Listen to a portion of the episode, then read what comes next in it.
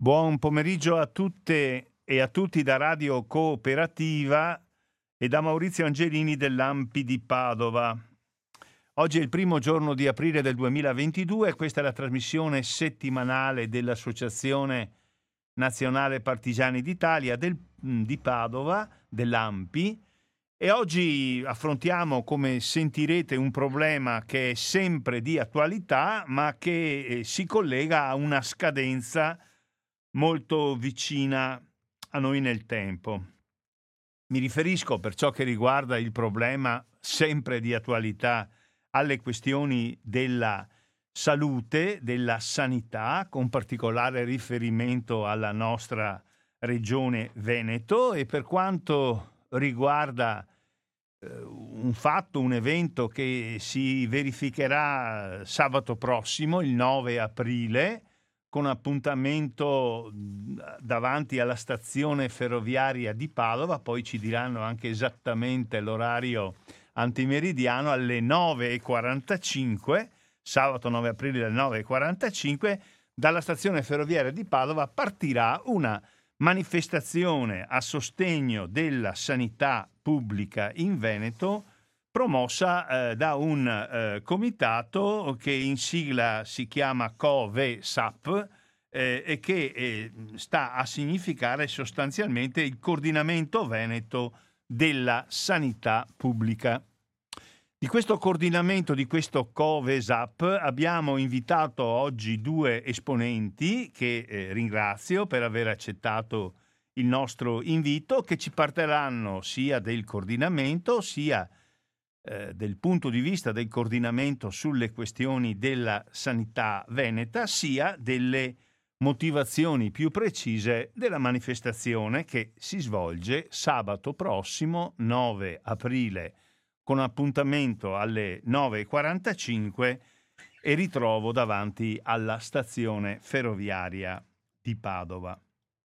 I due eh, nostri ospiti, eh, ai quali adesso passo la parola e quindi do a, a loro la possibilità di, di, intervenire attraverso il microfono, sono Maria Pina Rizzo e Angelo Giacomazzi, che di mestiere, di professione sono ambedue medici, ma che sono attivi assieme ad altri cittadini medici e non nel COVESAP. E allora eh, partiamo dall'aprire i microfoni e sentiamo chi ci risponde, quindi Maria Pinarizzo, voce femminile, e Angelo Giacomazzi, voce maschile, medici, componenti del coordinamento Veneto per la sanità pubblica. Eh, intanto spiegateci, eh, se volete, mi pare necessario, che cos'è, chi siete, chi è il Covesap. Sì, senz'altro con molto piacere.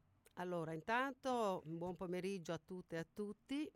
Eh, siamo contenti e ringraziamo Radio Cooperativa di averci invitato per poter esporre eh, le nostre ragioni e poter spiegare a tutti perché è bene venire a manifestare sabato 9 aprile a Padova in difesa della sanità pubblica. Intanto chi siamo? Cos'è il COVESAP, che è una sigla un po' così strana. Come diceva Maurizio, la, sì, l'acronimo sta per Coordinamento Veneto della Sanità Pubblica. Coordinamento perché? Perché in pratica eh, è l'unione di molti comitati di cittadini, comitati spontanei, nati in tutta la regione Veneto, in difesa appunto della sanità pubblica, di servizi e presidi che sono stati eh, duramente diciamo, colpiti in tutti questi anni. Intanto eh, vi dico appunto eh, quali sono, grosso modo, qual è la presenza. Allora abbiamo comitati sia nella zona montana, eh, nel Bellunese, quindi nella Gordino, nel Cadore, ma anche a Feltre. Abbiamo comitati nella Trevigiana, il comitato dell'Alta Marca Trevigiana, abbiamo comitati nel Veronese, sia di San Bonifacio che di Villafranca. Abbiamo comitati nel Vicentino, c'è il comitato appunto della sanità pubblica Alto Vicentino. Abbiamo, aderiscono appunto comitati dell'area polesana anche, quello dell'articolo 32, la difesa dell'ospedale di Atria e dei servizi sociosanitari. E abbiamo anche nel Padovano abbiamo molti comitati che sono nati proprio in difesa, mm, e adesso cercherò di spiegare un po' meglio cosa vuol dire difesa della sanità pubblica. Dicevo, nel Padovano abbiamo il comitato dell'Alta Padovana e poi abbiamo anche il comitato dei pazienti della riabilitazione, poi aderisce a Covesap anche il comitato di Monselice Lasciatici respirare e infine a Padova città è nato da qualche anno un comitato che si chiama SOS Ospedale Sant'Antonio in difesa della sanità pubblica, da quando appunto l'ospedale Sant'Antonio è stato sostanzialmente accorpato e incluso nell'azienda ospedaliera. E il decano comunque di tutti questi comitati, di gran lunga quello più diciamo organizzato e più eh, attivo è il movimento eh, per la difesa della sanità pubblica veneziana che conta mh, mm, molti aderenti e ripeto è attivo ormai da decenni. Perché sono nati questi comitati? Beh, la ragione diciamo che è abbastanza semplice. Eh, diciamo che tutti coloro che, ripeto, sono cittadini, è, la, la, maggioranza non sono sanitari, è un caso che noi adesso qua siamo due medici, ma eh, nella maggioranza dei casi sono cittadini che si sono attivati, si sono organizzati per difendere i servizi, sia gli ospedali ma anche i servizi territoriali che vedevano mano a mano essere chiusi, compressi, insomma eliminati. Questo perché, diciamo, alla base di tutto questo discorso, se vogliamo, è eh, l'articolo 32 della Costituzione. Cosa dice l'articolo 32? L'articolo 32 dice che la Repubblica tutela la salute come fondamentale diritto dell'individuo e interesse della collettività e garantisce le cure gratuite agli indigenti, dice, ma insomma a tutti. Cosa vuol dire la Repubblica? La Repubblica vuol dire che lo Stato cioè la nazione, ha come scopo quello di tutelare la salute sia degli individui sia della collettività.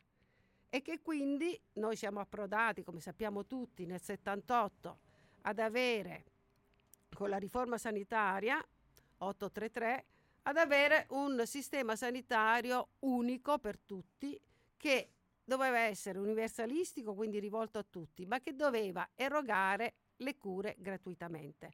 Cosa è successo?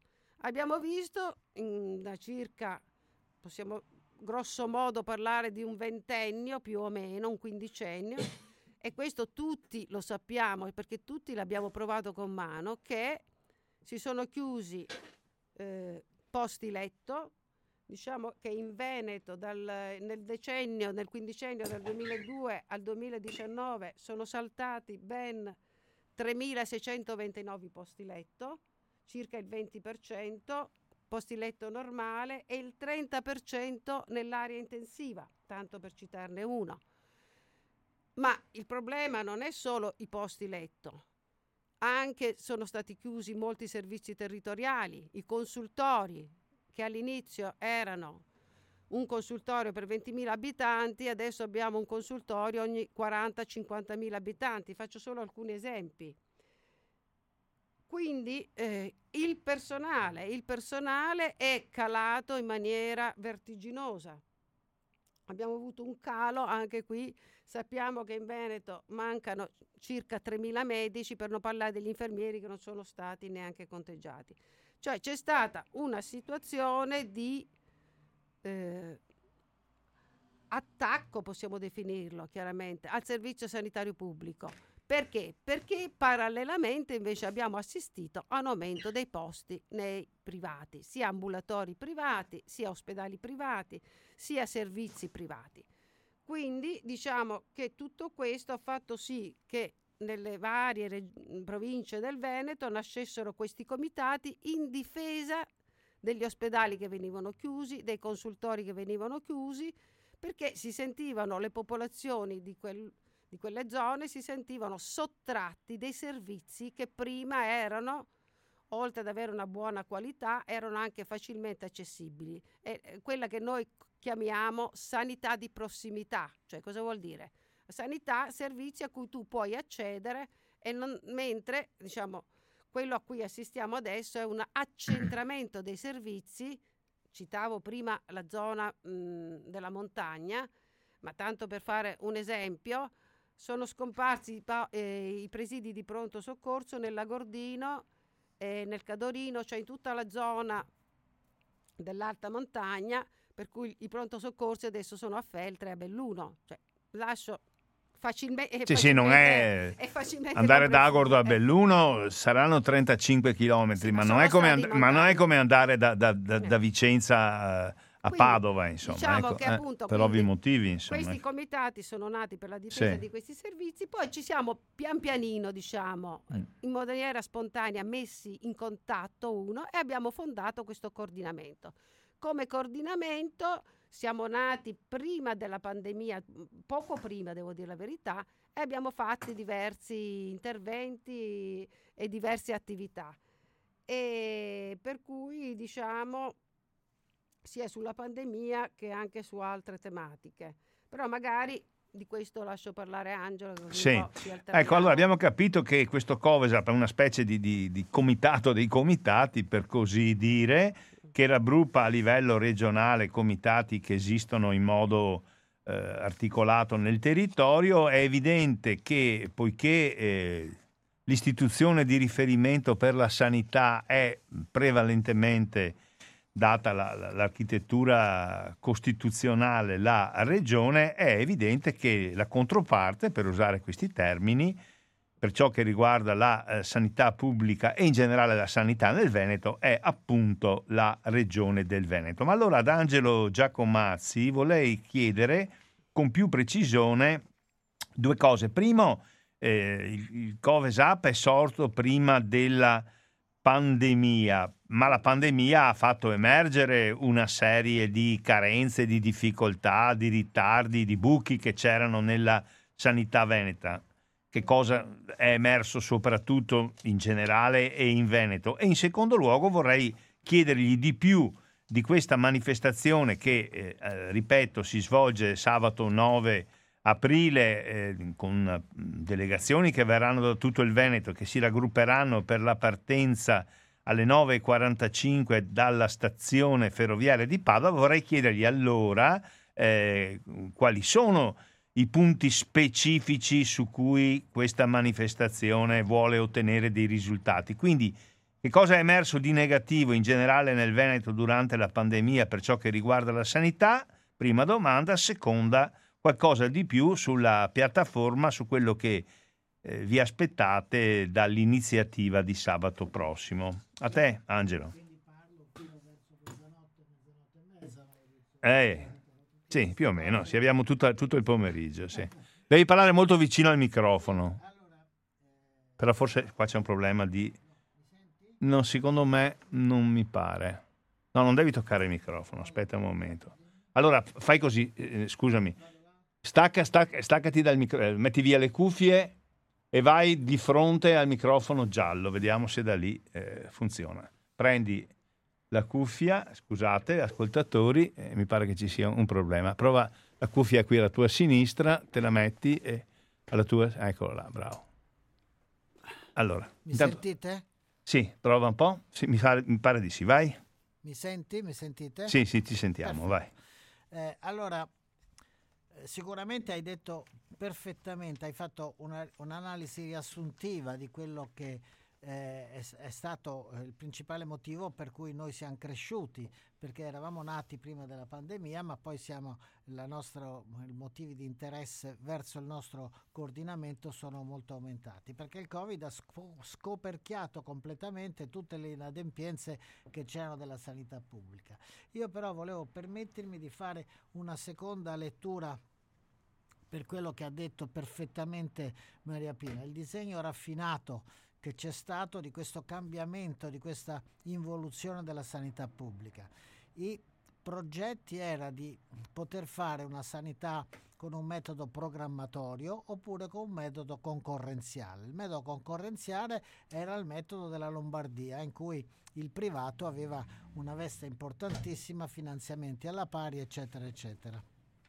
Noi invece avevamo un eccellente programma che si chiamava programma programmatorio, nel senso, come ha detto la Pina, ridurre i posti letto eh, esuberanti perché non aveva senso avere dei casermoni con 90 posti letto per la chirurgia, quando per esempio adesso con, a Campo San Piero prima c'erano 90 posti letto, per dire l'esempio, ce ne sono adesso 25 e si fanno più cose di quello che si faceva quando ce n'erano 90. Quindi questa era una razionalizzazione. Poi dopo, per esempio, i pronti soccorsi, pronto soccorsi non, non è cioè, protesta perché venga chiuso un pronto soccorso. Se è un pronto soccorso che rallenta la cura per malattie importanti e per traumi gravi, è un danno avere un pronto soccorso che non può esperire tutte le, le, le sue funzioni in modo veloce. Quindi era giusto che si chiudessero alcuni pronto soccorsi ultraperiferici che con tutto rispetto mettevano celotti o poco più. E quindi, eh, per cui eh, era un, un, un, sistema che avremmo tutti accettato, soltanto che eh, questi risparmi dovevano servire, come diceva giustamente Maria Pina, per finanziare una crescita del territorio. Il territorio vuol dire prevenzione, vuol dire assistenza domiciliare, vuol dire spostare dall'ospedale eh, la, pre- la cura e attivare la prevenzione. Questo portava al risparmio e quindi quello che veniva avanzato dal risparmio dei posti letti veniva investito in questa maniera qua. Non è stato assolutamente così. Il risparmio è andato soltanto a finanziare, come diceva Pina, la medicina eh, accreditata. Tanto per fare un dato, perché così uno ci si rimane, così ci si rimane un attimo eh, qualcosa, rimane, ci si rimane qualcosa in, in tasca quando, quando, si dicono queste cose che poi sfuggono perché sono cose che tutti sappiamo, però il dato serve. Per esempio, nel 2019 la Regione Veneto ha stanziato 100 milioni di euro per la medicina accreditata e per esempio nell'ULS dove lavoravo io sono stati risparmiati in un anno 10 milioni di stipendi dei sanitari. E dove sono andati a finire questi soldi? Non credo. Oltre al premio per il direttore generale, sono stati investiti tutti, nella, i risparmi sono stati investiti tutti nella medicina accreditata. Quindi questa cosa qua è stata assolutamente eh, vergognosa e vergognosa soprattutto in un momento in cui abbiamo avuto, per tornare all'argomento stato, di cui mi è stato richiesto di parlare, la pandemia che ha colpito in una maniera molto importante nel Veneto, forse di più che in altre regioni. E noi abbiamo fatto un'analisi eh, su eh, quello che è successo nel novembre-dicembre, in cui, in cui per... Sì, la eh, cosiddetta delle, seconda ondata, no? questa famosa seconda ondata che è stata assolutamente deleteria ed è stata addirittura qualcuno aveva pensato di accusare il governo di omicidio colposo plurimo, c'è stata la magistratura che ha indagato e sta indagando su queste inadempienze perché noi siamo rimasti una zona aperta al commercio, all'industria eh, per favorirla e non sono state fatte delle chiusure, mentendo, mentendo assolutamente mentendo sul numero dei posti letto delle rianimazioni che invece di 1000 rotti erano 700 e quindi questo ha permesso al governo di attribuirci una, una, una, una caratteristica, un colore permissivo e soprattutto favorendo perché era stato fatto un acquisto di 100 milioni di euro di tamponi rapidi, l'uso di tamponi rapidi anche ai sanitari, anche agli infermieri, anche agli OS che lavoravano nelle, nelle, nelle nelle case di riposo. Questo ha scatenato la, la, la malattia, ha diffuso la malattia, ha provocato pare per dei conti che abbiamo fatto da, grazie a alcuni statistici 1500 morti in più in, soltanto, in quei due, in, soltanto in quei due mesi. Quindi... Eh, ecco, ecco mm, speci- eh, specifichiamo meglio, adesso questo non è l'unico argomento, ma le due cose che hai detto Angelo, magari se le articoli ancora di più. Allora tu hai detto, siccome per essere assegnati a una fascia di colore da bianco a rosso si guarda anche alla percentuale di letti, sia di letti normali, sia di letti acuti di terapia intensiva occupati, il Veneto sosteneva di averne a disposizione di più di quelli che aveva e calcolava il numero dei ricoverati su un numero che non era reale. Questa è la prima cosa che hai detto. Vuoi spiegarla bene? Beh, tu l'hai, Eh. l'hai esplicitato. Eh, facci capire meglio- cosa vuol ancora dire. meglio di che Eh. detto. Se- allora, il concetto, secondo noi, è sbagliato in ogni caso. Perché Sì. se tu avessi 10.000 posti letto in rianimazione a disposizione, non è che potresti darti alla pazza gioia e non avere nessuna precauzione, non usare mascherine, sì, sì. non usare distanziamento, eccetera. no? Quindi questo è già un concetto che era sbagliato ab inizio. Inoltre poi è stato anche menzognero perché è stato dichiarato un numero di posti letto in rianimazione che Mm. non c'era, perché sono sta- è stato conteggiato, sono stati conteggiati dei letti che non erano dei letti adatti a un'assistenza di un malato Covid grave. Il malato che va in rianimazione per il Covid è un malato che essenzialmente ha nella maggior, nel 90% dei casi un'insufficienza respiratoria grave. Questa insufficienza respiratoria grave tanto per entrare nei particolari, deve prevedere una mobilità del paziente girata pancia sotto, cioè non puoi farlo con un lettino da sala operatoria che è largo 60 cm. Mm.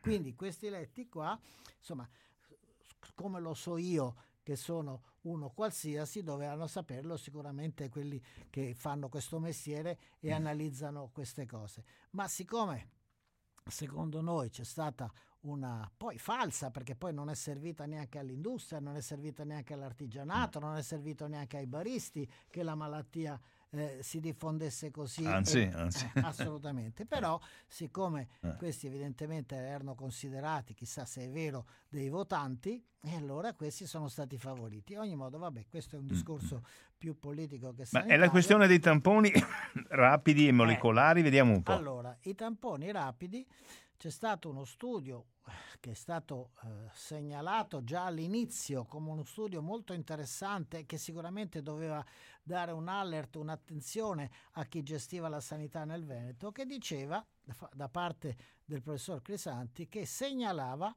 che il 30% dei tamponi rapidi non erano tamponi affidabili, c'erano dei falsi negativi. Se tu giri con pochi sintomi e con un tampone negativo, no, tu infetti, eh? infetti.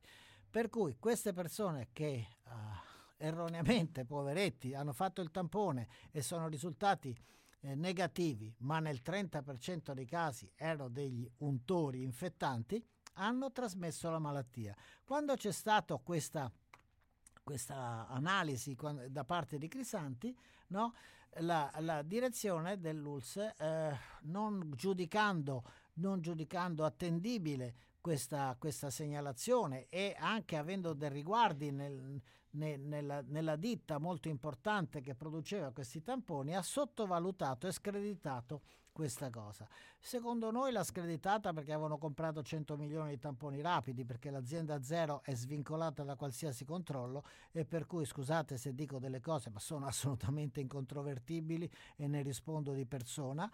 eh, ha comprato troppi tamponi rapidi e devono usarli, devono giustificarne l'uso.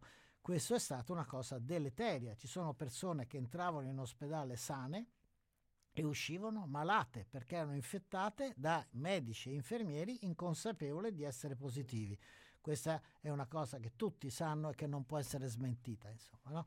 E insomma, voglio dire, era la prima pandemia così grande, ci possono essere degli errori, no? Per carità, ci possono essere degli errori di valutazione, però quando questi errori non sono così, eh, non so- sono ripetuti e sono eh, sostenuti da, da- da qualcosa che non c'entra niente con l'analisi sanitaria, con l'analisi dei bisogni, eh, allora queste cose sono col- colpevoli, colpevoli. E ne abbiamo subito, ne hanno subito le conseguenze, quei 1500, 1700 deceduti in più eh, e la, la durata della diffusione insomma che c'è stata. Sì, possiamo aggiungere quello che dice Angelo, che comunque in ogni caso la risposta alla pandemia non è stata efficace. Cioè noi abbiamo avuto appunto 13.300 decessi, un milione, questi sono dati vecchi di qualche mese, eh, 1.200.000 contagi E soprattutto l'altro effetto molto grave della pandemia, in Veneto come dappertutto, però anche in Veneto che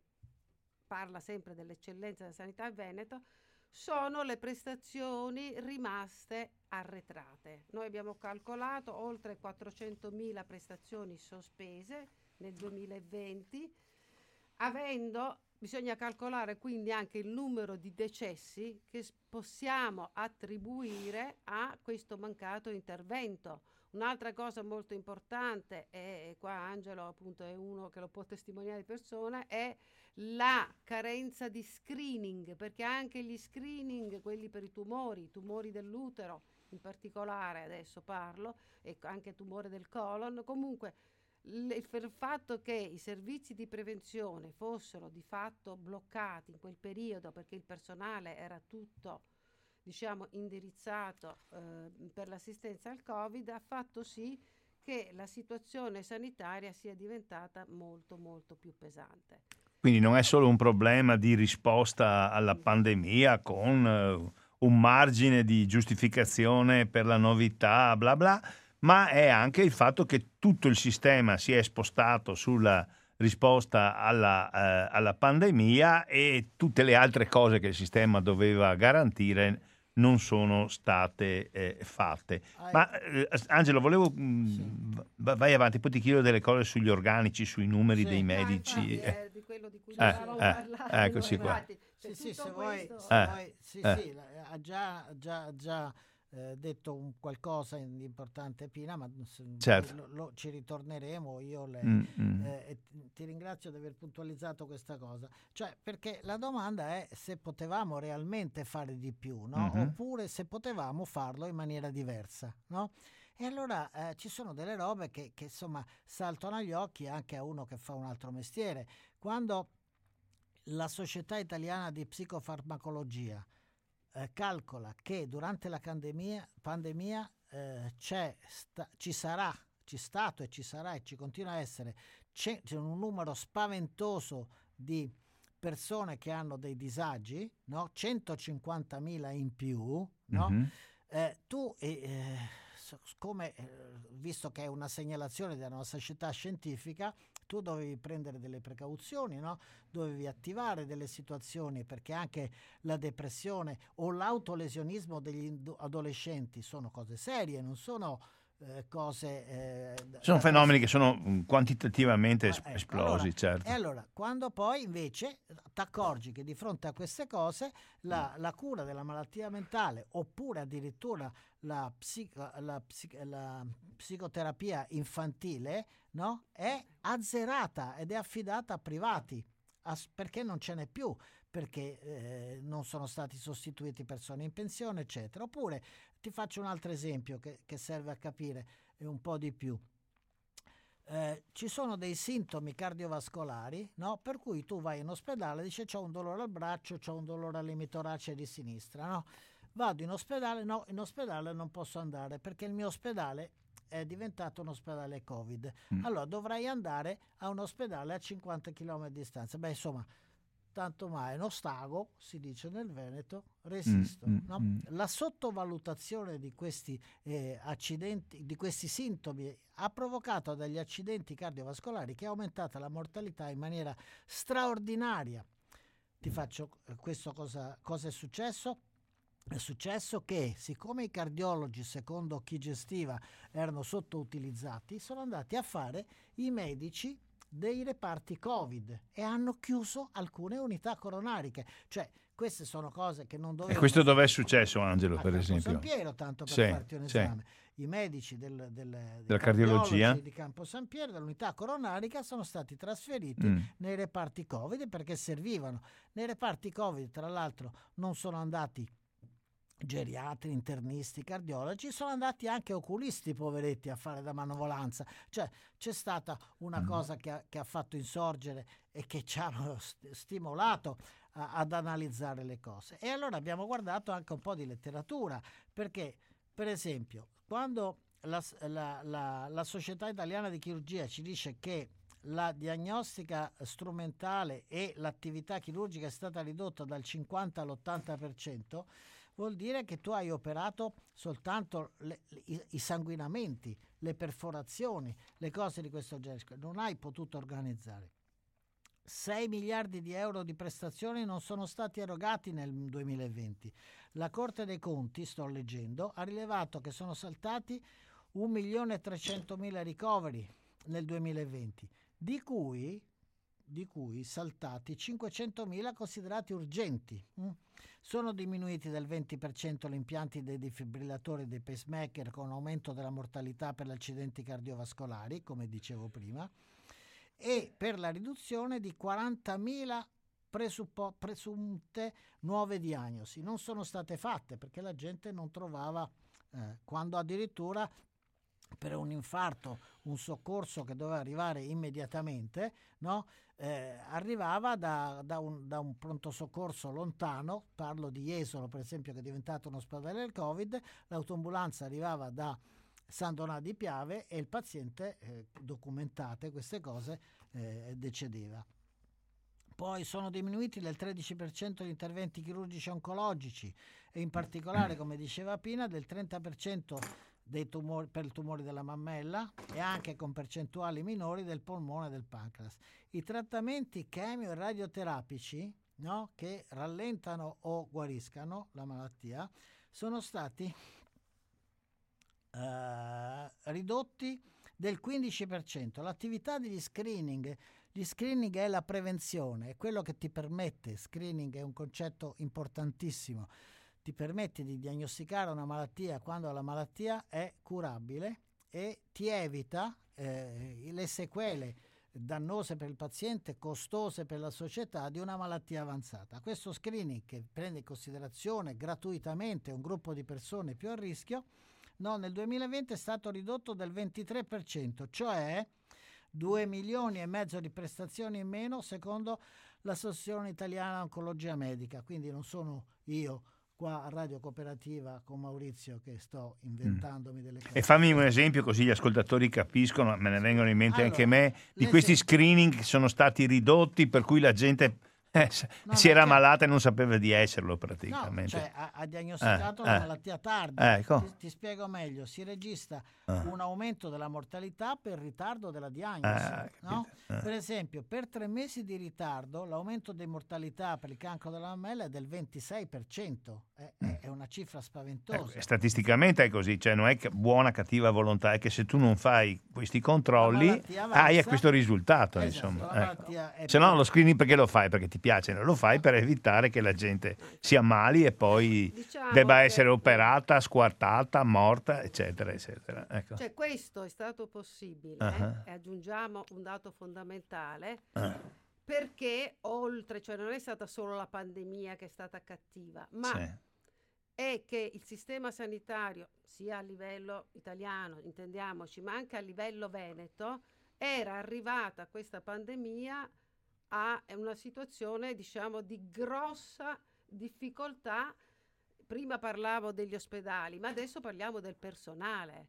Cioè sì. noi in, in sanità dal 2004 non possiamo più assumere personale di quanto ce n'era assunto nel 2004. Stiamo parlando di circa vent'anni fa. Che cosa ha significato questo? Ha significato che appunto il personale diminuisse. Io dicevo prima che in Veneto si parla di circa 3.000 medici, cioè tutti i reparti sono stati grandemente ridotti e tanti appunto sono stati chiusi perché mancava il personale. Quindi il primo grosso problema è proprio questo, cioè ci mancano personale, ma non solo medici, sia ben chiaro, anche per gli infermieri. E, e la situazione è altrettanto drammatica e anche per altre figure, fisioterapisti, logopedisti, insomma tutti gli operatori della sanità in questo quindicennio diciamo, sono diminuiti in maniera... C'era un blocco delle assunzioni blocco che poi è stato ulteriormente travolto dalla pandemia, ma anche sì, senza pandemia anche c'è se, stato no, il blocco. Era insomma. questo che volevo eh, dire, eh. cioè noi siamo arrivati, non è stata solo colpa della pandemia, sia sì. chiaro, cioè noi siamo arrivati alla pandemia però in una situazione già di grande crisi. Uno per il personale, vi dicevo, due perché il personale, tra l'altro, ecco anche qua cito anch'io un dato, per esempio, la NAO, che è l'associazione dei medici ospedalieri, la più grossa, aveva calcolato che c'era un calo, in Italia questo, di 3.400 medici in, nel circa in, in due anni.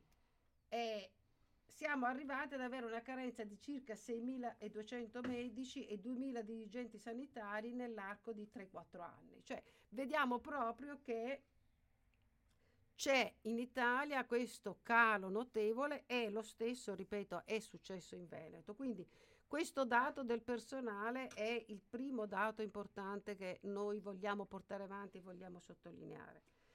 A fronte di questo c'è poi da dire, come si diceva prima, come diceva anche Angelo, che mh, la chiusura di una serie di che se in qualche sporadico caso poteva anche essere giustificata, però nella maggioranza dei casi diciamo, ha allontanato i servizi dai cittadini, ma non c'è stato quello che c'era stato promesso. Cioè se noi andiamo a guardare gli ultimi due piani sanitari regionali sociosanitari, entrambi gli ultimi due piani sociosanitari parlano di un grande potenziamento del territorio. Mm. Cioè la, la, sostanza era, vabbè, vi chiudiamo l'ospedale, però mm. non vi preoccupate perché vi curiamo nel territorio. Sì. Ecco, ma che cosa è successo nel territorio? Andiamo a vedere. Eh, purtroppo se andiamo a vedere nel territorio vediamo che anche nel territorio i medici in medicina generale sono calati moltissimo. In una statistica recente che ha conteggiato le zone carenti, cosa sono le zone carenti? Allora diciamo che per legge ogni medico può arrivare a 1500 pazienti. Sì, parliamo dei medici di famiglia, insomma, generale, sì. il massimale è 1500. Sì, Che poi, vabbè, eh, è, ovviamente arrotondato, in genere sono 1700. Ma eh, questo calcolo viene fatto quindi eh, qua, eh, se in una determinata zona si vede che i medici sono troppo pochi, si eh, individua quella zona, si chiama zona carente. Mm. Ecco, secondo gli ultimi dati, in Veneto, ed è la prima in Italia, abbiamo 456 zone carenti che si sono mm. ripetute negli ultimi anni. Prima della Toscana, prima dell'Emilia, è un fenomeno un po' del nord questo, eh? cioè ci sono Ma quali sono le più carenti delle zone carenti nel Veneto che tu sappia? Beh, ovviamente la domanda è molto facile rispondere, eh. sono le zone più disagiate, le sì. zone di montagna, sì. le zone del Polesine, le mm. isole mm. della laguna, cioè mm. tutte le zone più disagiate eh, sono ovviamente anche quelle sono più disagiate per i medici e ancora più disagiate, disagiate per quelli che ci tutto, vivono insomma appunto, eh. per tutti per mm. cui ovviamente lì la medicina tant'è che la proposta che era stata fatta una delle proposte avanzate era di innalzare il cosiddetto massimale mm. prima si diceva 1800 adesso addirittura si parla di 2000 mm. eh, pazienti però è, è, veramente una proposta indecente possiamo sì, dirlo sì perché eh, ognuno di noi quando va dal proprio medico di base sa qual è la situazione, sa mm. che è una situazione già molto complessa, mm-hmm. perché purtroppo in Veneto, un po' in tutta Italia, ma in Veneto un po' di più e in particolar modo a Padova, eh, c'è una diciamo, presenza preponderante di anziani e gli anziani per, per definizione eh, sono persone che hanno diverse patologie che mm. devono essere seguite. Adesso parli dei Quindi, pazienti, insomma. Dei pazienti. Anche i medici poi non è che sono bambini, no, insomma, anche, mi pare, infatti no? l'età media dei eh. medici è eh, abbastanza alta, tant'è che si prevede che nei prossimi anni ne andranno in pensione 12.000 e non si sa nei prossimi due anni come sarà, verranno sostituiti. E qui si apre un altro problema ancora ma perché abbiamo pochi medici? Perché abbiamo pochi infermieri? Mm-hmm. E, e, anche questo è una delle cause, diciamo, uno dei motivi per cui noi ci stiamo mobilitando. Lo sappiamo tutti, cioè in Italia è stata fatta una eh, legge che ha ristretto molto l'accesso alla facoltà di medicina con numero chiuso, ma anche alla facoltà di scienze infermieristiche, cioè non è solo la facoltà di medicina, sì. cioè tutte le scuole sanitarie sono a numero chiuso. Sì. Questo è un primo problema, ma il problema più grosso forse è che soprattutto le scuole di specialità sono state eh, molto molto diciamo ristrette. Cioè le scuole di specialità sono quelle che si frequentano quando si sono fatti Dopo i sei anni di medicina, sì, insomma. anni di per medicina, fare il ecco. chirurgo, per fare l'oculista, per Certo, fare certo, il ecco. ginecologo, quello Ma che volete anche voi. per fare il medico di medicina E anche per generale. fare il medico di medicina generale. Cioè tutti i Eh, medici diciamo ormai hanno... Non fanno solo i sei anni, fanno sei certo. più qualcosa. Certo. Ecco. E cosa è successo in queste scuole di specialità? Che ne sono state formate molto poche. Allora, anche qua una responsabilità importante è a livello nazionale, però la regione, per esempio, a questo livello poteva intervenire in maniera più eh, presente, diciamo, poteva essere un po' più presente perché avrebbe potuto aumentare le Mm. borse di studio regionali, perché ce n'è una quota nazionale e una quota regionale. Quindi diciamo che come dicevamo all'inizio, purtroppo la pandemia ha scoperchiato il vaso e stanno venendo al pettine tutti gli errori, le cose che non sono state fatte finora. Quindi carenza di personale, carenza di posti letto, carenza di strutture nel territorio, come dicevamo prima, cioè non mancano solo i medici medicina generale, ma come diceva Angelo, un servizio importantissimo come la neuropsichiatria infantile che si dovrebbe occupare del disagio dei ragazzi e degli adolescenti è in Veneto praticamente inesistente. Cioè sono talmente pochi i neuropsichiatri e i servizi che funzionano che eh, siamo costretti ad andare in Emilia, ad andare in Lombardia, anche in Lombardia, sì. Non parliamo giustamente, suggeriva Angelo, della riabilitazione. Noi siamo arrivati a un caso paradossale per cui nella città di Padova non abbiamo posti letto di riabilitazione pubblici, sono tutti privati.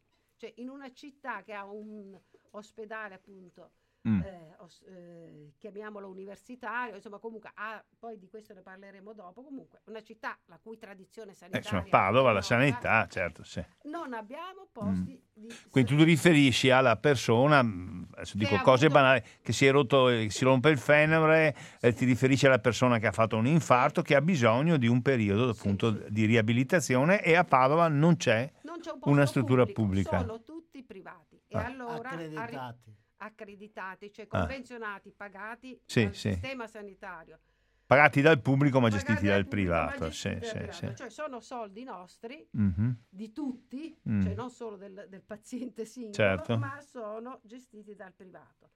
E questo è, è- diciamo che a nostro parere è la strategia migliore per passare da un servizio sanitario pubblico, e questo è il nostro grosso diciamo, punto, per passare che da era un il sesto servizio del mondo. eh, per passare da un servizio pubblico al privato. Quando tu nel, priva- eh, nel pubblico non trovi posto, è evidente che ti rivolgi al privato, prima l'accreditato, poi se neanche nell'accreditato trovi posto, vai anche nel privato puro. Mhm. Ecco, diceva qualcuno, è molto facile eh, passare dal servizio pubblico al privato. Tu non fai funzionare il pubblico e il privato prospera. Se noi consideriamo che il Veneto era fino a qualche anno fa la regione che aveva meno privato in assoluto, perché c'era un servizio pubblico. Sì, se ne vantavano E se anche ne vantavano, i- certo. gli assessori veneti. Sì. noi, noi non siamo mica siamo leghisti, Sì, ma non un siamo come la certo Lombardia, punto no? Sì, Mm. infatti, però da quando adesso Eh. insomma, entriamo, però da, eh, non- eh. stranamente cioè, coincide con la presenza della Lega al governo, ma Mm. era una tendenza che c'era anche prima, però da quando appunto c'è questa presenza della Lega alla sanità prima Mm. con l'assessorato e poi anche al governo della regione, questo fenomeno è aumentato moltissimo. Per cui siamo in una situazione in cui veramente il privato, che in Veneto era è molto eh, più eh, diciamo meno presente rispetto a tante altre regioni, adesso sta diventando velocemente. Ecco, Allora, Maria Pina, adesso ti interrompo un però- momento, ma resto con te, poi do la parola di nuovo ad Angelo. No, Allora, scusa, una ehm, cosa sì, prego, prego. dire. Uno potrebbe anche dire, ma scusa, ma cosa c'è di male ad andare dal privato? Eh. Perché il privato non vi piace? Eh. Allora, non è che il privato non ci piaccia, probabilmente ci sono, anzi sicuramente ci saranno medici bravi o, o infermieri nel privato bravi, però uno, intanto, eh, ripeto, sei costretto mano a mano a pagare di tasca tua. Due, c'è un grosso problema rispetto alla sanità privata.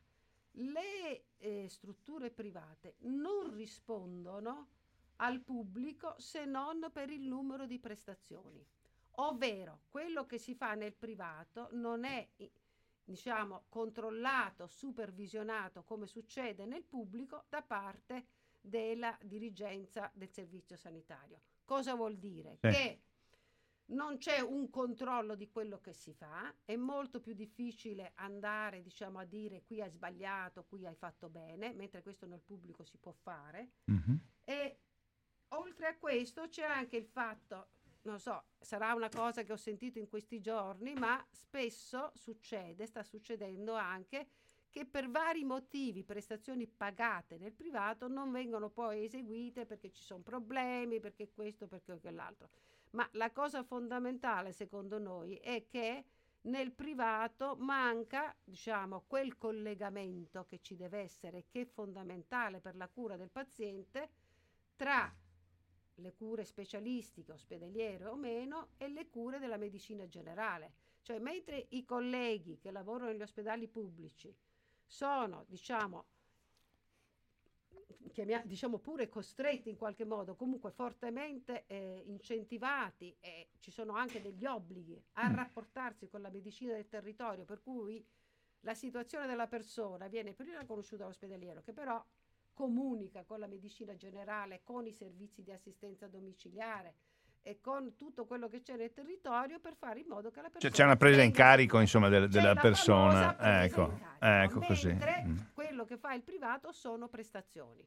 Cioè il privato alla fine del mese ti presenta la parcella e dice guarda io ho fatto 20.000 elettrocardiogrammi, 10.000 ecografie, 20.000 fondus oculi. E quindi tu, regione, mi dai il corrispettivo. mi paghi. Sì, sì. regione mi Eh, paghi, eh. però su come Mm. e sul perché e sul quando siano stati fatti questi, es- queste prestazioni, diciamo che chi paga ha molto poco, non può intervenire. Insomma, c'è un passaggio proprio, cioè quasi in qualche maniera, diciamo, viene tolto di mano dal, dal pubblico, Mm. anche se poi, come si diceva giustamente, il privato convenzionato è comunque pagato dai soldi pubblici. Allora, no, mm, eh, Maria Pina, eh, ricordo agli ascoltatori, questa è la trasmissione settimanale dell'AMPI, oggi ci dedichiamo alle questioni della sanità con particolare riferimento al Veneto, siamo a colloquio con eh, Maria Pina Rizzo e Angelo Giacomazzi che fanno parte di eh, un coordinamento regionale Veneto che si occupa di eh, sanità pubblica e che ha organizzato una manifestazione di protesta e di proposta per sabato 9 aprile con partenza alle 9.45 dalla stazione di Padova. Ma resto con Maria Pina, poi sentiamo anche Angelo. Volevo dirti questo, all'inizio sia tu che Angelo ci avete raccontato delle chiusure, per esempio, di presidi ospedalieri o di pronti soccorsi o di reparti di ospedali, specialmente nelle zone periferiche. Eh, a queste mm, chiusure, per così dire, eh, fa in qualche modo eccezione il fatto che eh, stanno per partire, insomma siamo in fase, credo, di appalto dei lavori eh, del grande complesso ospedaliero di Padova nella zona dell'autostrada, insomma, per capire. Ecco, questo nuovo enorme ospedale e così via, che dovrebbe diventare il, il terzo polo ospedaliero. I due a Padova esistenti sono quello eh, azienda ospedaliera policlinico, poi il più piccolo ospedale di Sant'Antonio che una volta si chiamava CTO, che era l'ospedale degli infortuni del lavoro dell'INAIL, poi dentro un ospedale. Ma eh, questa, allora, sulla carta uno dice, beh, benissimo, tra qualche anno avremo un enorme nuovo ospedale vicino all'autostrada, con tutte le mh, più grandi specializzazioni, macchinari, eccetera. E però tu dicevi che ci sono dei problemi anche lì, ce li Sì, spieghi? Sicuramente sì. Allora, eh, il progetto eh, del, del nuovo polo della salute, così è stato definito, Sì. eh, prevedeva, e poi spiegherò perché parlo al passato, due ospedali di pari dignità. Così c'era scritto nell'accordo che era stato fatto tra il comune, la regione e l'ULS 6 e l'università, scusate. eh, perché l'università è, è uno dei protagonisti. La, questo era, diciamo, la premessa, per cui eh, per, grazie a questa premessa si prevedeva cosa? Si prevede tuttora di mh, abbat- abbattere la torre del monoblocco in via Giustiniani, non so se avete presente, no? in via Giustiniani ci sono due diciamo, palazzi, due torri. Una è quella cosiddetta del policlinico, dove ci sono le cliniche universitarie, o perlomeno c'erano perché poi col tempo le cose sono un po' cambiate, e l'altra era il monoblocco. Il monoblocco era l'erede di quello che una volta si chiamava l'ospedale civile. Questo perché? Perché in tutte le città con un'università, con una facoltà di medicina, no, tradizionalmente noi abbiamo sempre avuto l'ospedale civile, che era quello rivolto alla popolazione della città. E il diciamo. policlinico, insomma. E dall'altra parte, quindi l'ospedale civile rispondeva ai bisogni della cittadinanza, mm, no? dei mm. padovani in questo caso. Sì. Il policlinico invece, più che verso i padovani, era aperto diciamo, alla regione, ma anche fuori regione, perché essendo appunto centri altamente specialistici, curavano magari patologie un po' più complesse, però più rare, e quindi drenavano, diciamo. Cioè, oppure facevano interventi chirurgici sì, molto, molto sofisticati, eccetera. bla bla. Certo. Drenavano certo. pazienti un po' sì, da sì. Italia e anche da fuori Italia. Mm. Questo è lo schema tradizionale. Cosa è successo però nel tempo? Che poi intanto diciamo, si era creato a Padova il centro traumatologico, come hai detto tu, si era trasformato in ospedale Sant'Antonio e diciamo in qualche maniera l'ospedale Sant'Antonio era diventato quello l'ospedale dei padovani. Perché pur essendo più piccolo e avendo molti meno posti letto, però diciamo, aveva il vantaggio di essere integrato con tutti i servizi territoriali perché eh, diciamo apparteneva all'azienda ULS. Quindi il Sant'Antonio era quello dove potevi essere ricoverato, ma la tua dimissione veniva fatta in accordo appunto con l'assistenza domiciliare, con i medici di base. Il Sant'Antonio era l'ospedale dove tu vai, si va ancora adesso a fare lo screening, per esempio, del colon retto. Cioè il Sant'Antonio era un ospedale, è un ospedale, ma integrato fortemente con il territorio. Ed era quello, diciamo, di cui appunto tutti i cittadini padovani hanno bisogno.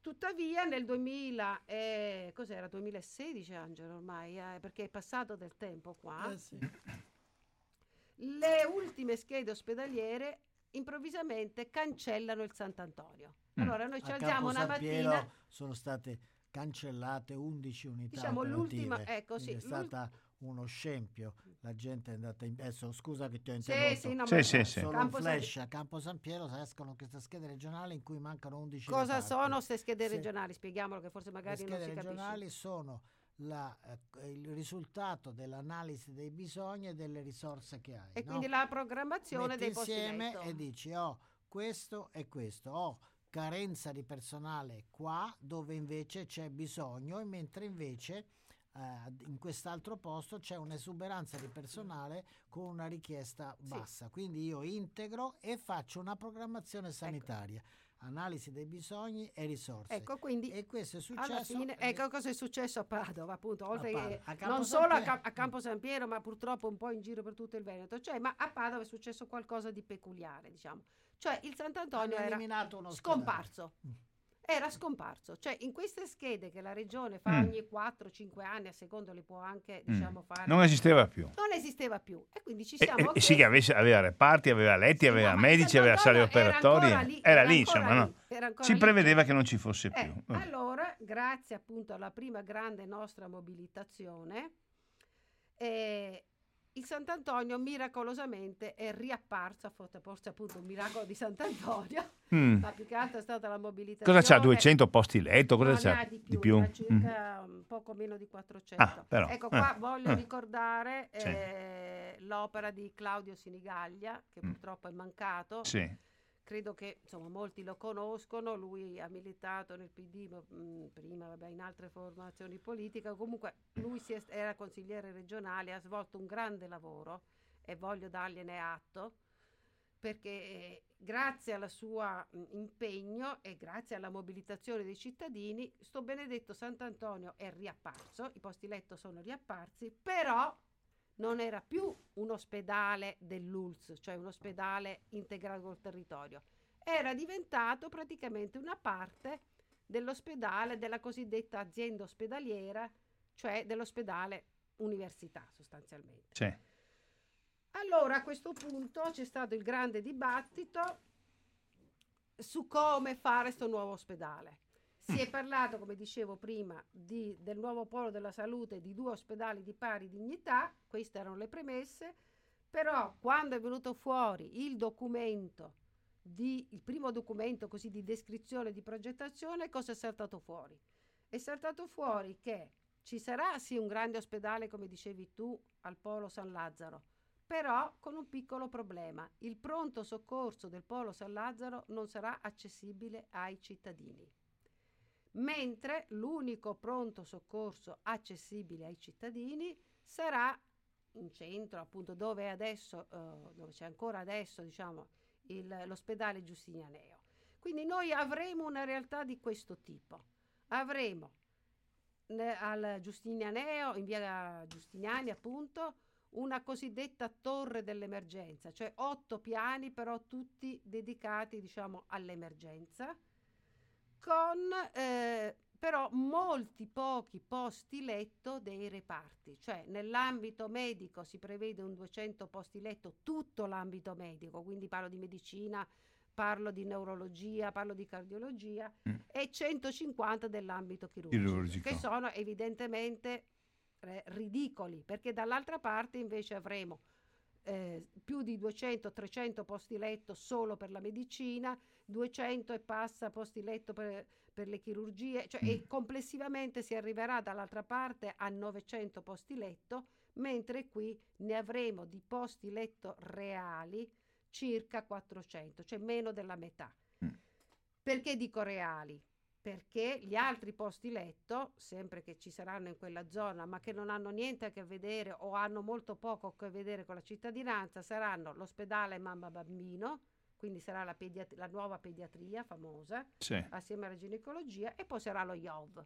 Lo IOV è l'Istituto Oncologico Veneto, come sappiamo cura i tumori di tutta la regione e non è affatto detto che rimanga lì. Come sappiamo una parte... È a Castelfranco Veneto. Ecco, quindi non possiamo mm. conteggiare quei posti letto sì. come posti letto per la mm. maggioranza delle patologie dei cittadini padovani. Ma allora tu dici che i posti letto saranno prevalentemente nel nuovo ospedale sì. e non sono riservati ai malati comuni, così? No. Cioè, normali. Questa, questa distorsione, eh, eh. la distorsione è che noi avremo il pronto soccorso in centro. Sì dove però appunto poi una volta più o meno stabilizzati questi pazienti non possono rimanere lì mm, perché ci sono, po- essere... ci sono, pochi posti letto ci sono pochi posti eh, letto eh, quindi eh. l'idea di far trasferire persone che sono arrivate in pronto soccorso eh. e eh, dove hanno ricevuto appunto le prime cure e poi devono essere ricoverate nei reparti, prendi persone che sono ancora molto instabili dal punto di vista clinico mm. e le spedisci, non si sa bene come poi. Tra sette chilometri. Sono sette chilometri, ma non di, sa- di attraversamento della sì, città. Sappiamo insomma, com'è ecco. quella strada. Eh, di attraversamento poi. della città. Sappiamo che è attaccata al casello di Padova Est, sì, all'Ikea, sì. cioè è una strada molto congestionata. Certo. Questo per non parlare poi di tutti i rischi appunto dell'ospedale, eh, quello di Padova Est eh, diciamo da un punto di vista ambientale, perché è piazzato vicino all'inceneritore, al depuratore, è una zona di altissimo traffico, congestionata e mm. quindi in una situazione veramente poco... Un ospedale diciamo, salubre. Eh, poco mm. salubre per un ospedale, quindi mm. questo lo diciamo en passant, però il, per noi il problema più grosso è proprio questo, cioè noi rischiamo di avere da una parte il pronto soccorso e a 7 km di distanza i reparti dove le persone perché lì al Polo San Lazzaro, anche se ci sono 900 posti letto, il pronto soccorso non sarà a libero accesso, sarà di elezione, come si dice. Cioè il cittadino non può andarci spontaneamente o la, mm, mm. l'ambulanza non lo porterà direttamente lì, ma lo porta prima da una parte e poi dopo si vedrà. Eh, cioè, questa noi la consideriamo una cosa estremamente pericolosa. Abbiamo già cominciato a chiedere chiarimenti sia eh, diciamo, a livello locale ma eh, a livello regionale. Per il momento non abbiamo ancora risposte, però eh, questa battaglia per noi è molto importante perché eh, riteniamo appunto che Padova, i padovani, non possono rimanere senza un ospedale che si preoccupi di loro, perché l'altro, pur essendo molto grande, è chiaramente eh, diciamo, rivolto verso eh, le cosiddette eccellenze, quindi quello lo dice chiaramente anche il documento dell'ospedale, mm. vuole richiamare pazienti anche dall'estero e si punta molto su, anche sul comfort alberghiero. Cosa vuol dire? Che sarà un ospedale di lusso mm. dove però verranno curati evidentemente non i padovani e i padovani non si capisce bene cosa rimarrà. Torno con Angelo Giacomazzi, abbiamo messo molta carne al fuoco, ma come sentite tutto molto interessante. Vorrei farti delle domande su una questione che poi tu già avevi anticipato, c'è la questione del, del personale, perché insomma, uno dei punti fondamentali è che eh, appunto i livelli organici del personale sono stati bloccati a quelli del 2004. Nel frattempo la popolazione non è aumentata, anzi, ma è invecchiata e quindi chiaramente ha bisogno di maggiori cure. I servizi nel territorio che dovevano sostituire i posti letto aboliti o ridotti non sono decollati, per cui eh, si tende comunque ad andare sempre come luogo fondamentale in ospedale, ma gli ospedali sono di meno, ci sono meno posti letto, ci sono, sono meno raggiungibili e uno dei problemi fondamentali è quello del personale. A me ha colpito, avete già spiegato che eh, sono state fatte delle scelte completamente sbagliate, cioè eh, boh, il numero chiuso a medicina può anche starci se è un numero reale, ma il numero chiuso che non tiene conto dei bisogni, delle esigenze di personale nelle specialità provoca dei, dei disastri. Ma adesso mi pare, Angelo, comunque parliamo un po' del personale, che ci siano dei problemi ulteriori, cioè anche quando vengono fatti dei concorsi si fa molta si fa molta fatica a, a reclutare il personale. Abbiamo, sembra, eh, vabbè, abbiamo fenomeni di fuga eh, di personale infermieristico, operatori dalle eh, case di ricovero per capire RSA all'ospedale, però abbiamo fenomeni che prima non mi ricordavo di aver visto, di medici che vanno dal pubblico al privato, abbiamo un fenomeno diffusissimo di medici e infermieri che vanno fuori d'Italia. Ecco, parliamo un po' di questo. Molto volentieri, anche per eh, specificare un po' meglio quello che aveva accennato molto correttamente Pina. Cioè, noi avevamo già degli organici eh, sotto so, standard molto bassi, molto al di sotto della necessità. Per, per farti un esempio, Mm. In Germania ci sono 12,8 infermieri per mille abitanti, sì. qua in Italia invece ce ne sono 5-8. Eh, eh? Insomma, meno di metà. Eh. eh. che già tu eh. Eh, fai lavorare molto di più con stress, con aumento di rischi, eccetera, le persone che sono assunte. No? E questo è anche per i medici, che tra l'altro sono medici e infermieri molto meno pagati di, della Germania, dell'Inghilterra, per non parlare dell'America, sì. pur essendo per fortuna una qualità eccellente. Anche nel Veneto la qualità della prestazione sanitaria è eccellente. E se ne sono accorti i privati, no? Perché se ne sono accorti? Perché te ne, sei, te ne accorgeresti anche tu, tu Maurizio Angelini, vuoi aprire un poliambulatorio perché vedi che c'è tante liste di attesa, no? E allora vai a cercarti dei, dei, medici di valore, perché non puoi mettere degli scalzacani, perché tu eh, il privato ti deve rendere, no? tu mm. devi produrre, no? E allora cosa vai? Vai a cercare degli ospedalieri che abbiano esperienza e abbiano appeal, no? Mm. E allora questi medici ospedalieri che sono bravi, diciamo così per usare una parola, sono medici che si sono formati a carico del sistema sanitario. Assolutamente, sì. Sono andati in giro, hanno fatto corsi, eh, hanno sì. quindi tu hai investito su questa persona che deve fornire la tua prestazione di qualità, soprattutto negli ultimi anni, no? Mm. Fino a 65 anni, fino a 70 anni, una prestazione di qualità. Ma tu che hai il tuo ambulatorio te ne vai a prendere queste persone e dici amico mio, tu guadagnerai di più, non fai notti, non fai sabati, non fai domeniche. Allora io per quale motivo a un concorso devo partecipare quando c'è Angelini che mi offre un posto uh, con maggior guadagno e con uh, minor, diciamo così, fatica e minor impegno? Uh, poi ci sono tante altre correzioni che il sistema sanitario potrebbe fare per attirare e trattenere queste persone. Ci sono dei sistemi che alcuni, alcuni giudicano che siano immorali, insomma, cioè pagare di più eh, mm. facendo or- lavorare fuori orario. Però eh, ci sono certe situazioni in cui questi devono essere tollerati, insomma, o devono essere perlomeno proposti. Ma quando la proposta, per esempio, è vergognosa, nel senso che tu fai una prestazione medica di grande qualità e guadagni 15 euro lordi. Tu parli dell'intramenia adesso, parli, cioè di quelle visite che uno specialista può fare al di là del suo orario di lavoro, usufruendo dell'ambiente di lavoro. Eh. Ha dei limiti di legge, quindi è uno strumento eh. abbastanza sì, sì. limitato. Tu, tu, vabbè, comunque c'è, insomma. Chiaramente, sì. chiaramente le falle, ci sono delle regole, no? Cioè, cioè, cioè, tu non puoi fare più libera provvisione di quella che fai divisione. Chiaro, poi hai anche cioè, delle tariffe no, che sono... Vabbè. Però, però se le tariffe sono 15 euro, ho capito. Tanti sistemi, ci sono dei, eh. dei premi di produzione che il direttore generale ha a disposizione per incentivare, per impedire che mm. la gente vada via. Quando poi invece a 60 anni tu vedi che puoi scappare, ecco che eh, mm. questa, questa è, la, è, è, il risultato. Non so se ho risposto. Ah, poi sì, poi scusa, mi pare che conti molto, hai fatto un esempio, non, è, non c'è solo un problema di trattamento, si parla di medici molto esperti, maturi, quindi 55-60 anni, allora. quello che conta moltissimo anche credo che sia ed è un portato della carenza di organici in ospedale, per esempio, è il fatto che tu eh, fai orario straordinario, fai, mm, rinvii le ferie, e invece se vai a lavorare in un ambulatorio privato, insomma, tutti questi certo. problemi, no? Non, certo. guadagni di più e, e stai meglio, insomma. Sì, ecco. c'è, c'è, eh.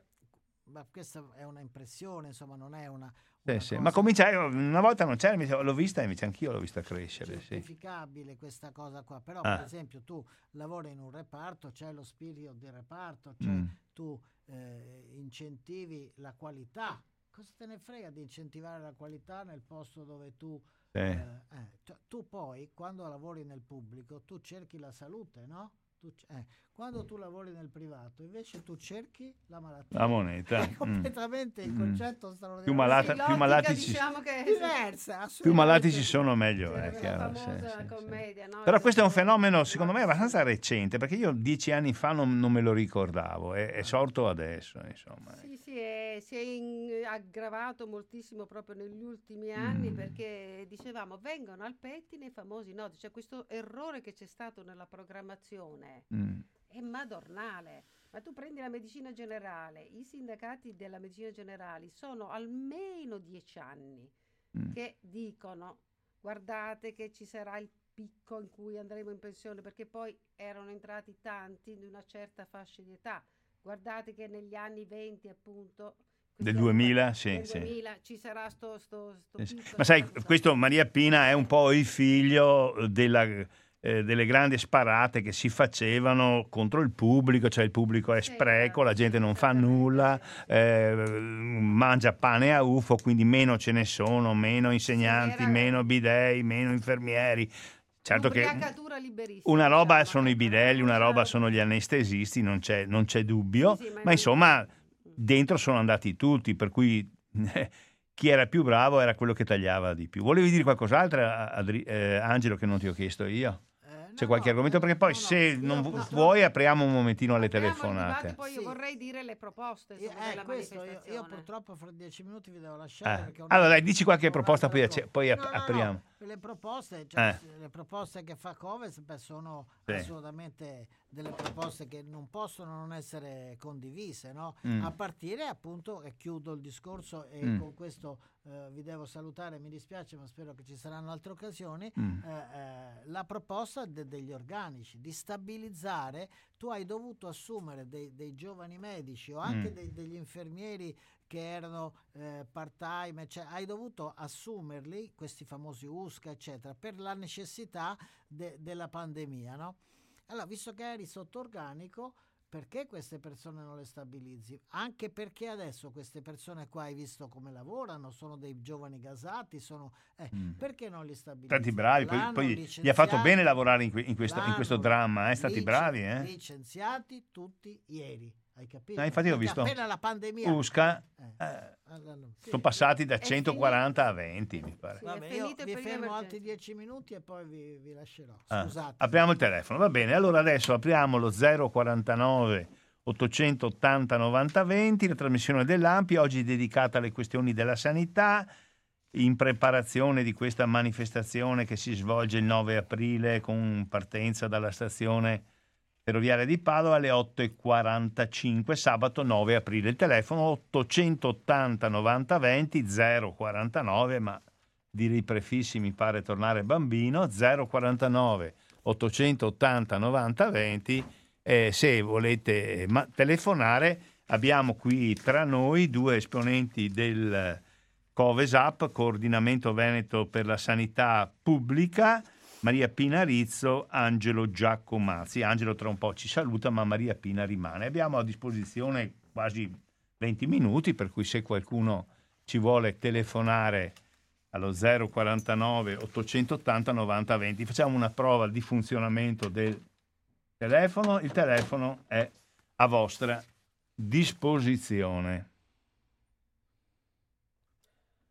Abbiamo volutamente tagliato un po' i discorsi e per, era giusto ascoltare i vostri, però adesso fateli ragazzi. Perché...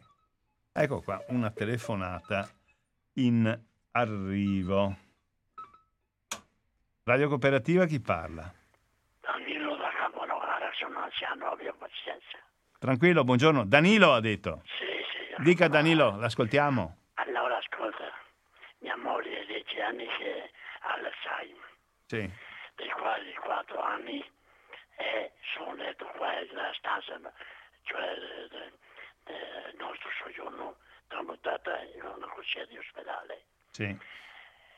Io è quattro anni che sono, sono malato alle gambe per gli anni 80 e, e, e, e ho soltanto due ricoveri.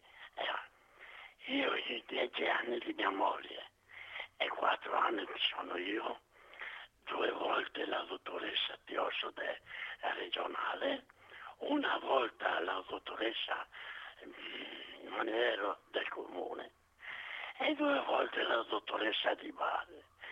Se ho avuto bisogno, perché ci eravamo preoccupati per mia moglie, io non mi guardo neanche, ma mia moglie sono 66 anni, siamo sposati, va bene, eh, ho dovuto chiamare un dottore un dottore esterno. Mm. Non ti dico cosa mi ha costato, per fortuna ho dei figli che li ho cresciuti, abbiamo cresciuti bene. E questa è la sanità. Guarda, ti dico di più, io dopo che sono andato in pensione, ho fatto 15 anni e mezzo di anziani. Quello che ha detto quei due, li chiamo amici, figlioli, perché io ho 93 anni. Eh, bene, bravo. Eh, eh sì, ma ho cominciato a 8 anni e, e sette anni dal 44 al 45 mi ho peccati che sono tutti tedeschi tanto per dirne una mm-hmm. vabbè comunque cioè, questa è la sanità non ti vengono a curare nessuna devi arrangiarti. Ho trovato per fortuna una buona abbondante non ti dico quanto che costa. Eh, sei abbandonato. Abbandonato a me mi ha sbattuto fuori la volta all'Angeli. Avevo bisogno di cure da un'infermiera specializzata e ho dovuto pagarla io. Certo. Casa. Ho capito, Danilo, ho capito, sì. Io ti ringrazio. Ti ringrazio. Eh, noi ringraziamo te che hai avuto questa pazienza di, no, no, per tutti questi anni. Eh. Ho avuto sempre tanto coraggio nella vita. Eh. Eh, va bene, grazie. Danilo, grazie, grazie della testimonianza. Va bene. Va bene, abbiamo sentito Danilo, non faccio commenti ma si spiega da sé la sua telefonata, speriamo che ne arrivino delle altre. 049 880 90 20. Ne raggruppiamo due, tre, poi casomai sentiamo le risposte, va bene? Pronti Radio Cooperativa, chi parla? Eh, buongiorno a tutti, sono Lorenzo di Abano. Renzo Lorenzo di Abano, ti ascoltiamo. Eh, non ho potuto neanche ascoltare tutto completamente, intanto però ero in macchina e dopo sono sceso, sono... e comunque le persone che parlavano dall'esterno si sentiva molto poco, io dovevo alzare il volume molto molto molto. Vabbè. Quindi, ma, Quindi hai, hai, dei problemi del, alle orecchie oppure noi abbiamo dei problemi ai no, trasmettitori? No, io ho, abbiamo eh. detto che ho il 110%. Vabbè, allora è colpa nostra, vai. Eh, Ascolta. Eh, però finalmente ho sentito una trasmissione che parlano veramente dei problemi della nostra sanità veneta ma anche nazionale, proprio dell'eccellenza. E perché di solito non, non, non, non, si parla così, come ti dico non ho ascoltato tutto, però mm. adesso sono, sono, stati, sono, stati centrati i problemi della sanità de, della gente che quando con questo sistema sanitario che tu hai il giorno che ti aprono e entri lì, dopo vieni sbattuto a casa, torni dopo otto giorni e hai dei problemi collaterali e dopo anche se fosse eh, in ritardo, dopo comunque tutte le spese ce l'hai a carico te. Perché tutto, eh, le complicazioni sono tutte a carico del nido. Quindi ovviamente eh, qui eh, per la gente non, non... Io ho vissuto una sanità diversa e volevo dire anche, no, per esempio adesso ci sono gli effetti, gli effetti collaterali anche del, del, vaccino, per esempio. Ieri eh, un mio, un fratello, il fratello del mio genero è caduto do, subito dopo, è svenuto del, che gli hanno fatto la, la, la, sto, sto, vaccino, è caduto a terra con i denti, tanto sono andati via tutti i denti davanti. Mm. Adesso eh, come effetto collaterale non so se la sanità ti viene incontro perché la cosa è obbligatoria, dicono anche che ti vengono incontro, però in realtà sono grossissimi problemi. Se invece i soldi di utilizzarli per finanziare delle guerre che ce ne sono tantissime in giro, se ci mettiamo a finanziarle tutte non è più finita. Seguissero anche prima di tutto i problemi degli italiani e della sanità, proprio della sanità, che in realtà chi ha bei stipendi non ha di questi problemi, perché ah, sono quelli che comunque anche all'interno che conosco io di persone che erano in sinistra, eh, io vado dal privato, io vado dal privato e, e adesso il privato deve andare al privato, però eh, chi ha, non ha soldi dovrebbe avere la sanità. Vi saluto tutti, grazie. Grazie, grazie a te. Buonasera a tutti. Buonasera, grazie. Va bene, grazie anche a Renzo di Abano, vediamo se arriva qualche altra telefonata. Abbiamo a disposizione 10 minuti, quindi se arrivano un paio di telefonate poi le raggruppiamo le risposte. Vediamo chi c'è. Radio Cooperativa, buongiorno, chi parla? Sì, pronto, sono Antonio da Chiarano, buongiorno. Caro Antonio di Chiarano, pronti? Ho ascoltato bene la vostra trasmissione e purtroppo la verità è, è così. Io so del personale eh, che non ha mai assunto infermiere, che, che diventa matte quelli che ci sono, fanno ore, straore. Vabbè, un'altra cosa, io volevo Oggi ho sentito che eh, finalmente abbiamo eh, scoperto tutto il DNA che mancava l'8%, non so bene com'è la roba. E siccome avevo sentito in un'altra trasmissione che scoprendo tutto questo DNA è possibile fare una terapia proprio specifica e personale per ogni persona mm. ma che questa cosa verrebbe a costare qualche milione di euro. Eh. Perciò andremo a chi ha i soldi si curerà, gli altri resteranno indietro come un po' il sistema attuale. Saluto, grazie. Grazie Antonio Di Chiarano.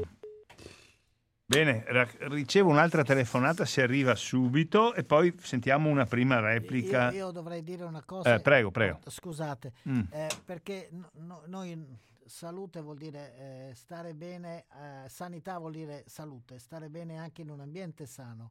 Eh, per cui il Covesap, tra, tra le cose così impellenti che abbiamo detto, ci siamo dimenticati di dire che noi ci occupiamo anche delle situazioni in cui c'è un disagio ambientale e, e tra, i, tra, le cose prima c'è una situazione di 180 km quadrati di 300.000 abitanti che ha subito Parli del FAS, eh sì. Eh sì. e quindi qualsiasi cosa che, eh, che, riguarda anche l'ambiente, riguarda anche Covesap. Ci eravamo dimenticati. Benissimo. Che diciamo che sono molte le cose che ci Va bene, ancora il telefono a vostra disposizione 049 880 90 20. Incontro con i rappresentanti del coordinamento per Veneto per la difesa della sanità pubblica, Maria Pina Rizzo, Angelo Giacomazzi, che vi hanno parlato di tante cose che mi pare vi abbiano stimolato e interessato. Aspetto un'altra telefonata e se arriva subito l'ascoltiamo volentieri mentre Angelo Giacomazzi si sta alzando, si sta rivestendo ed esce dal, dallo stadio, giusto? E mentre ri- rimane la dottoressa Maria Pina Rizzo. Grazie a tutti, arrivederci. Alla grazie, prossima. grazie anche a te Angelo. Benissimo. Saluti alla prossima. Allora, Maria Pina, eh, chiudo un momento, sì, le telefonate se vuoi eh, replicare. Sì. Mm. Allora, eh, ringrazio Danilo veramente perché eh, ha diciamo, avuto... Devi stare molto vicino al microfono, sì, ha detto. Dicevo che ringrazio particolarmente Danilo, non sembra abbiano a male gli altri due ascoltatori, ma perché è eh, diciamo una persona che ha avuto la volontà, eh, nonostante appunto la situazione di grande disagio in cui si trova, di testimoniare questa cosa. Cioè quello che Danilo denunciava credo che sia appunto il problema eh, forse più importante del fatto di persone sofferenti anziane che non vengono seguite. E questo, eh, come diceva lui, siamo stati abbandonati. E purtroppo devo dire che questo eh, effettivamente accade in molte, molte situazioni eh, nella nostra regione dove non è stata sviluppata, come dicevamo prima, quella famosa assistenza domiciliare, assistenza nel territorio. Infatti, eh, cosa vuol dire assistenza domiciliare, assistenza nel territorio? Vuol dire appunto che se ci sono necessità di assistenza a casa, e sicuramente nel caso di un malato di Alzheimer queste necessità ci sono e come, se, nece- se, c'è necessità di assistenza a casa di una persona che ha problemi di mobilità, che ha problemi alle gambe, come diceva Danilo, quindi ci sono sicuramente dei problemi, queste persone devono essere assistite a casa. E a casa ci devono andare gli infermieri, ci devono andare i medici di base, ci devono andare anche i medici specialisti, cioè tutto quello che può essere fatto a domicilio deve essere fatto a domicilio. E credetemi, è molto quello che si può fare, molto di più quanto non si pensi. E mi interessa sottolineare appunto questa cosa perché è uno dei punti, io dicevo che avrei parlato poi di quali sono le nostre proposte, no? che cosa chiediamo. E sicuramente uno dei punti più importanti è proprio questo, lo sviluppo delle cure domiciliari. Lo sviluppo delle cure, cosa vuol dire sviluppo? Vuol dire f- avere personale, ma anche avere l'intenzione di farlo. Cioè ci devono essere dei programmi, delle leggi regionali che specificano, che obbligano il servizio sanitario pubblico ad assistere a domicilio queste persone che hanno queste grandi necessità con tutti gli strumenti, sia diciamo tecnici che gli strumenti soprattutto però in questo caso sappiamo che quello che conta è soprattutto il personale. Per cui come dicevamo prima, diceva prima Angelo, questo personale assunto precariamente per eh, l'epidemia che eh, si chiamavano USCA, che erano praticamente dei gruppi di giovani medici, qualche infermiere, qualche altra figura, queste possono essere benissimo riconvertite nell'assistenza domiciliare, perché sappiamo che è una delle cose più carenti nel nostro territorio.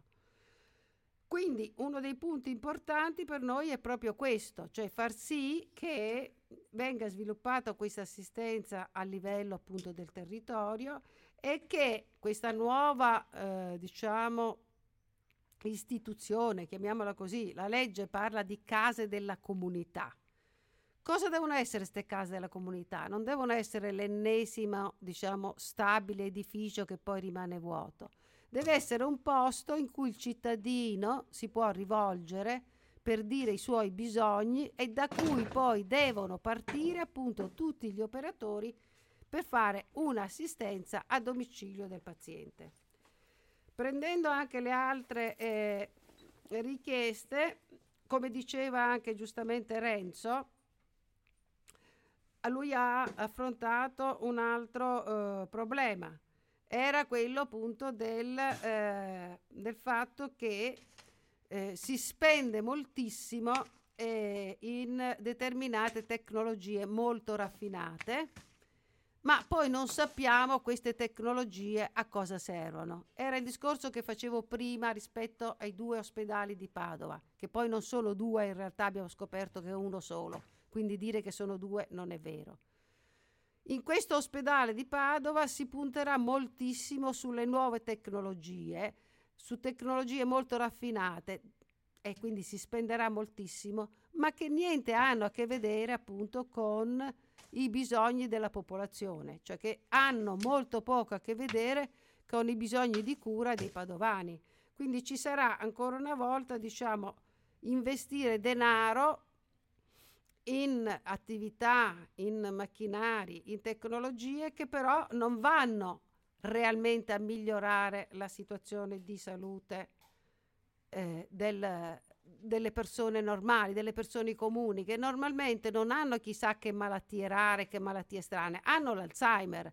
E l'Alzheimer purtroppo viene curato in parte farmacologicamente, ma più che curato potremmo dire contenuto, ma soprattutto ha bisogno di sostegno, ha bisogno di sostegno l'ammalato, ha bisogno di sostegno la, la persona con cui vive, che spesso appunto come in questo caso è un marito o una moglie anziani perché i figli sono andati via di casa e certamente non possono essere lì.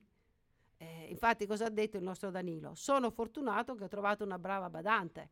Cioè questa è la situazione in cui ci troviamo, in cui appunto le persone invecchiano, hanno determinati bisogni, ma la sanità invece si orienta verso tutt'altro scopo. In ultimo, eh, Antonio appunto eh, rimarcava giustamente il discorso del personale, ma credo che l'abbiamo fatto ampiamente.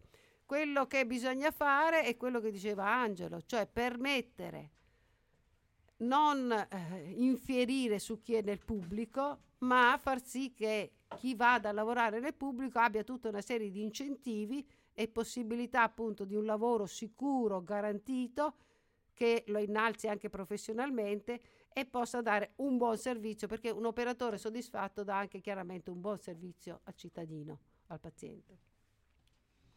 Va bene, eh, possiamo penso considerare conclusa questa trasmissione che io reputo interessante, stimolante, anche le vostre telefonate eh, hanno testimoniato di questo interesse che è stato suscitato. Mm, ce ne siamo occupati perché come AMPI, cosa c'entra l'AMPI con la salute? C'entra perché eh, l'AMPI è un'associazione che assume come, come posso dire, come tavola fondamentale dei valori in cui noi crediamo la Costituzione italiana, nata anche dalla lotta di liberazione dalla resistenza. E uno dei diritti fondamentali che la Costituzione italiana riconosce come... Se mi permetti Maurizio, la Costituzione, l'unico diritto che definisce fondamentale è quello alla è salute. Quello alla salute. L'unico diritto che viene definito Benissimo. fondamentale. Ecco. Ecco, e poi se mi permetti ancora, ti ricordo a tutti la manifestazione, cioè chiudiamo appunto con questa cosa della manifestazione, sì. beh lo ricordi tu insomma. Allora. No, hai la bocca aperta, ric- Vabbè, ho la bocca aperta. Do, come dice una vecchia canzone di Lino Toffolo, Signora Maria, Signora Maria, sa che a bocca aperta e chiama mia figlia.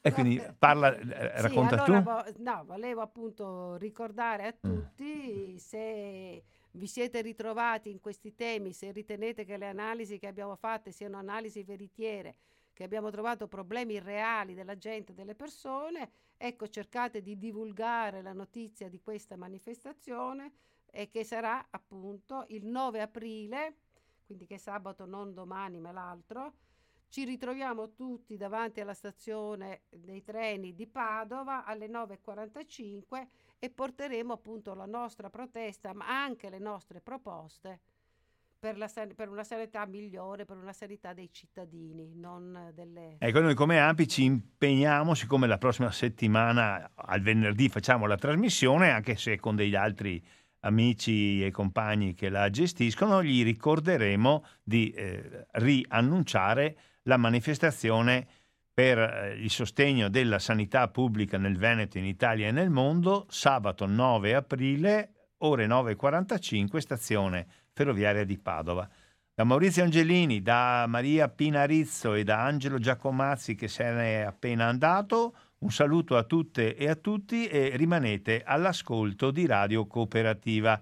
Tra pochissimo parte la trasmissione che segue Onda Medica no, Onda America è quella del mercoledì, liberamente, chiedo scusa agli ascoltatori e al conduttore di Liberamente, Don Franco Scarmoncin che è già nel nostro studio. Rimanete all'ascolto di Radio Cooperativa.